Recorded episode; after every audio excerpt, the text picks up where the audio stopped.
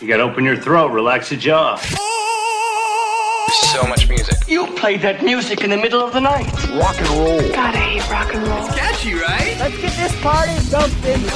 It's unfair that we can't listen to our music because it is about drugs and promiscuous sex. It's music news you can use.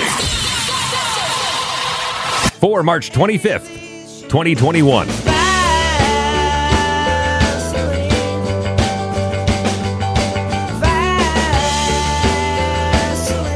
The Flaming Lips Wayne Coyne has created his own line of cannabis edibles, which will be launched at one of the band's special Space Bubble shows on 420. The brain shaped Love Your Brain edibles, marketed as Cannabis for Creative Humans, are named after a track from the band's 1987 album, Oh My God. Available in 100 milligram and 250 milligrams, the gummies come in watermelon, raspberry, and green apple flavors, with a press release saying they were created to, quote, to use cannabis and other plant based tools in a powerful and positive way to help people, unquote. The gummies will first be available to buy at the band's latest Space Bubble concert taking place on the appropriate date of April 20th, 420, at the Criterion in their hometown of Oklahoma City. You belong among the wildflowers. You belong in a boat out at sea. Tom Petty is being celebrated by the folks at Gibson Guitars with a new signature guitar in honor of the late artist's beloved Wildflowers. The company has revealed that it's releasing the new guitar called the Tom Petty SJ200 Wildflower, an instrument directly inspired by the rock legend and his beloved 1994 album. As Gibson explains, the original SJ200 Wildflower was a one off that was built for Petty during the Wildflowers era in the 1990s. This was sort of, uh, you know, the basis of that song, and Gibson had approached him about doing a Tom Petty model guitar, and he just figured, well, this would be the perfect thing, do a J200, you know, that I like, and we'll call it the Wildflower. Only 100 of the guitars will be produced and come with a price tag of 9,999 US dollars.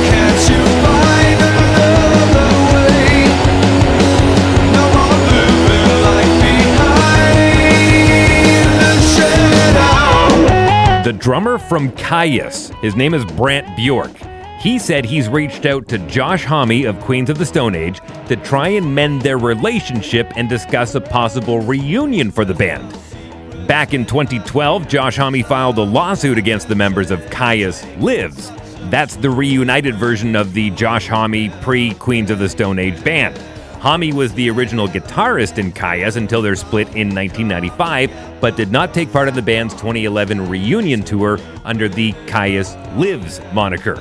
A judge later ruled that same year that Bjork and vocalist John Garcia were not permitted to release any recordings under the name Kyuss Lives and warned them that the future concerts under the Kyuss Lives mark might continue to subject them to liability for trademark infringement. So, Josh said in an interview that he would be open to the idea of playing with Kyuss again and would want to mend some fences. Brant, the drummer, was on the Hobo on the Radio podcast and said this. That was my attempt at not necessarily getting the band back together, but at, at the very least, uh, developing some communication with Josh. Yeah. And um, it, it, it seemed at first that it was it might might be time and, and actually be able to connect, but it, it it didn't happen. That was months and months and months ago. So it's clear that it's not going to forward. And um, who, who knows?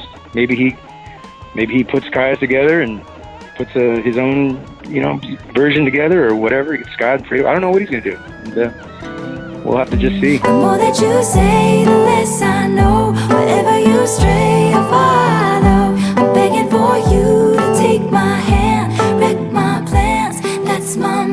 On top of releasing new old music today, Taylor Swift is making headlines as she has come to the aid of another family affected by the COVID 19 pandemic. She donated 50,000 US dollars to a woman who lost her husband to coronavirus. This past Tuesday, Swift and her mother Andrea jointly donated the total goal amount of a GoFundMe appeal for Vicki Quarles, a mother of five daughters who was widowed after her husband, Theodis Ray, died of coronavirus just one week before Christmas. The GoFundMe has raised well over $60,000 in total. Swift is no stranger to lending a helping hand. Last December, the folklore singer gave $13,000 to two Nashville mothers struggling to pay rent and bills due to the impact of the COVID 19 pandemic, also via GoFundMe.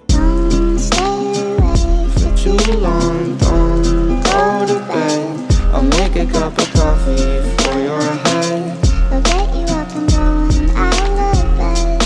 Beabadoobee has released a new EP called Our Extended Play. She touches on some COVID related feelings about a pre pandemic world and how those days could have been better spent. She touches on that on the single Last Day on Earth. Have a listen.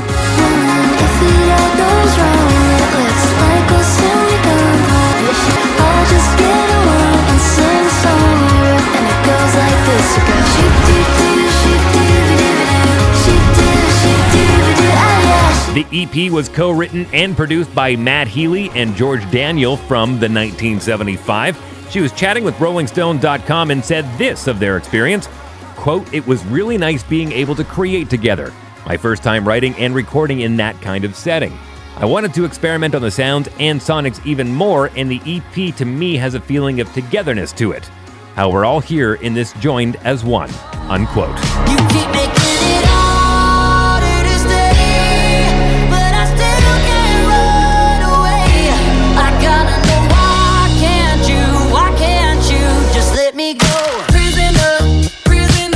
Finally, Miley Cyrus shared a sweet open letter to her alter ego Hannah Montana yesterday to mark the 15th anniversary of the premiere of the Disney Channel show that helped launch the pop star's career.